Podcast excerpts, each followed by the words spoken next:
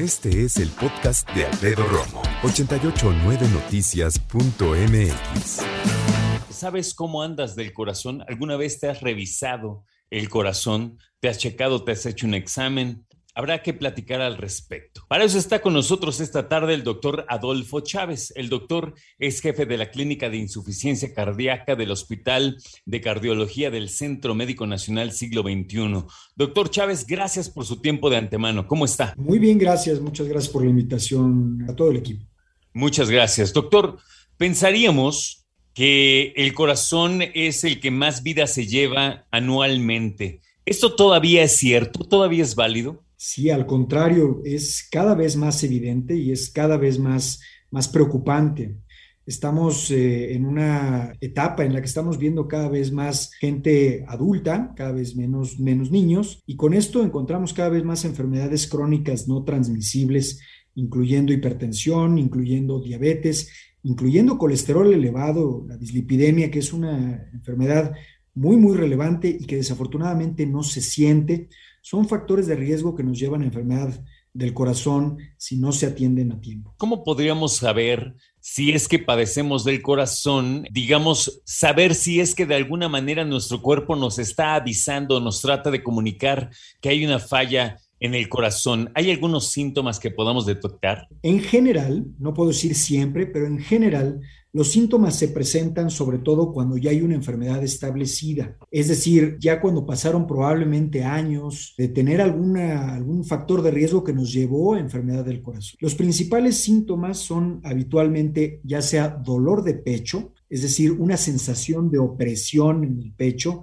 asociado comúnmente a esfuerzo o ejercicio. Cuando estamos en reposo es menos evidente porque el corazón requiere menos menos cantidad de oxígeno y por lo tanto el reposo no hace tan evidente los síntomas como el esfuerzo. Pero otro muy común también es la disnea o falta de aire. Cuando estamos nosotros haciendo alguna actividad física y la falta de aire nos impide seguir adelante o nos obliga a detenernos, eso también es un síntoma que tiene que hacernos sospechar de que el corazón tiene ya una enfermedad avanzada o una enfermedad que tiene que atenderse. Otros que pueden también ser comunes son palpitaciones, es decir, que el corazón se acelere incluso sin ningún esfuerzo, estar sentado y de repente sentir que el corazón late rápidamente. Eso es un síntoma también comúnmente asociado a arritmias.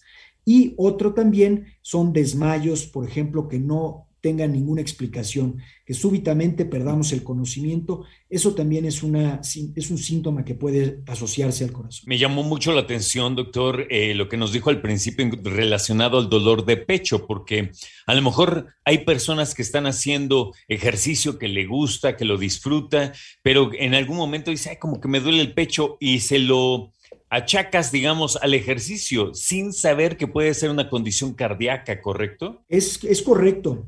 Habitualmente, a ver, el pecho tiene muchos órganos adentro del, pecho, ¿no?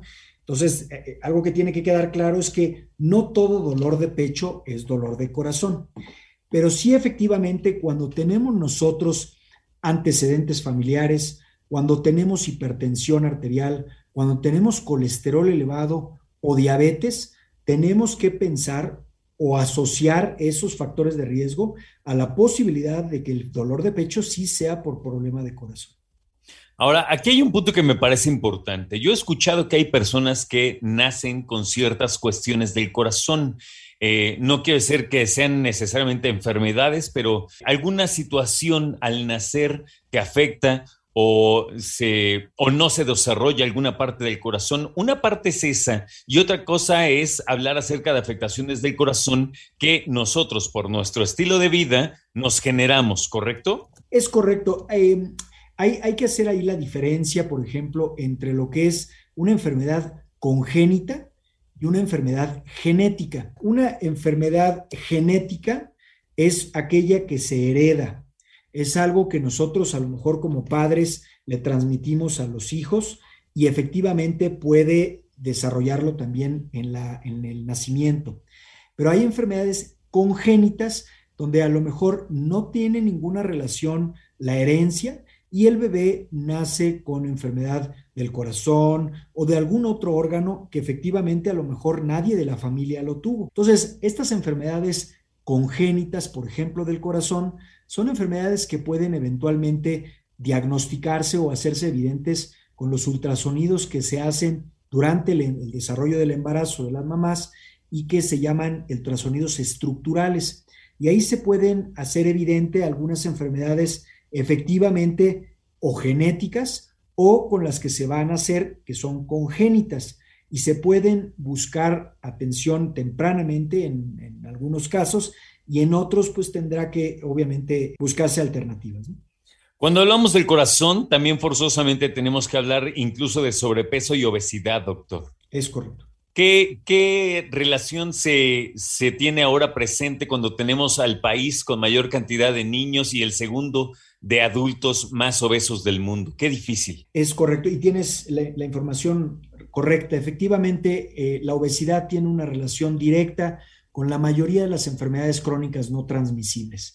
Y esto refiriéndome no solamente a hipertensión, sino también a diabetes y también al colesterol elevado. Sin embargo, no significa que el hecho que no seamos obesos no pudiéramos también tener alguna de estas enfermedades.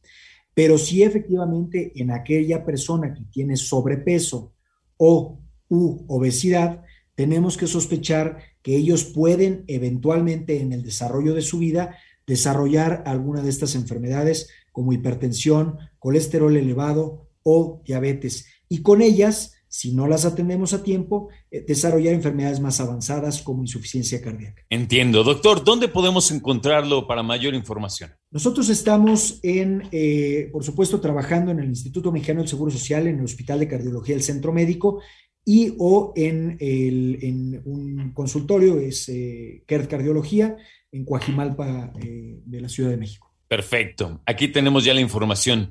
Así que muchísimas gracias como siempre, gracias por la llamada y sobre todo gracias por la información, doctor Adolfo Chávez. Que le vaya muy bien. Muchísimas gracias, Alfredo, y muchas gracias a la audiencia. Jefe de la Clínica de Insuficiencia Cardíaca del Hospital de Cardiología del Centro Médico Nacional Siglo XXI. Escucha a Alfredo Romo donde quieras. Cuando quieras. El podcast de Alfredo Romo en 889noticias.mx.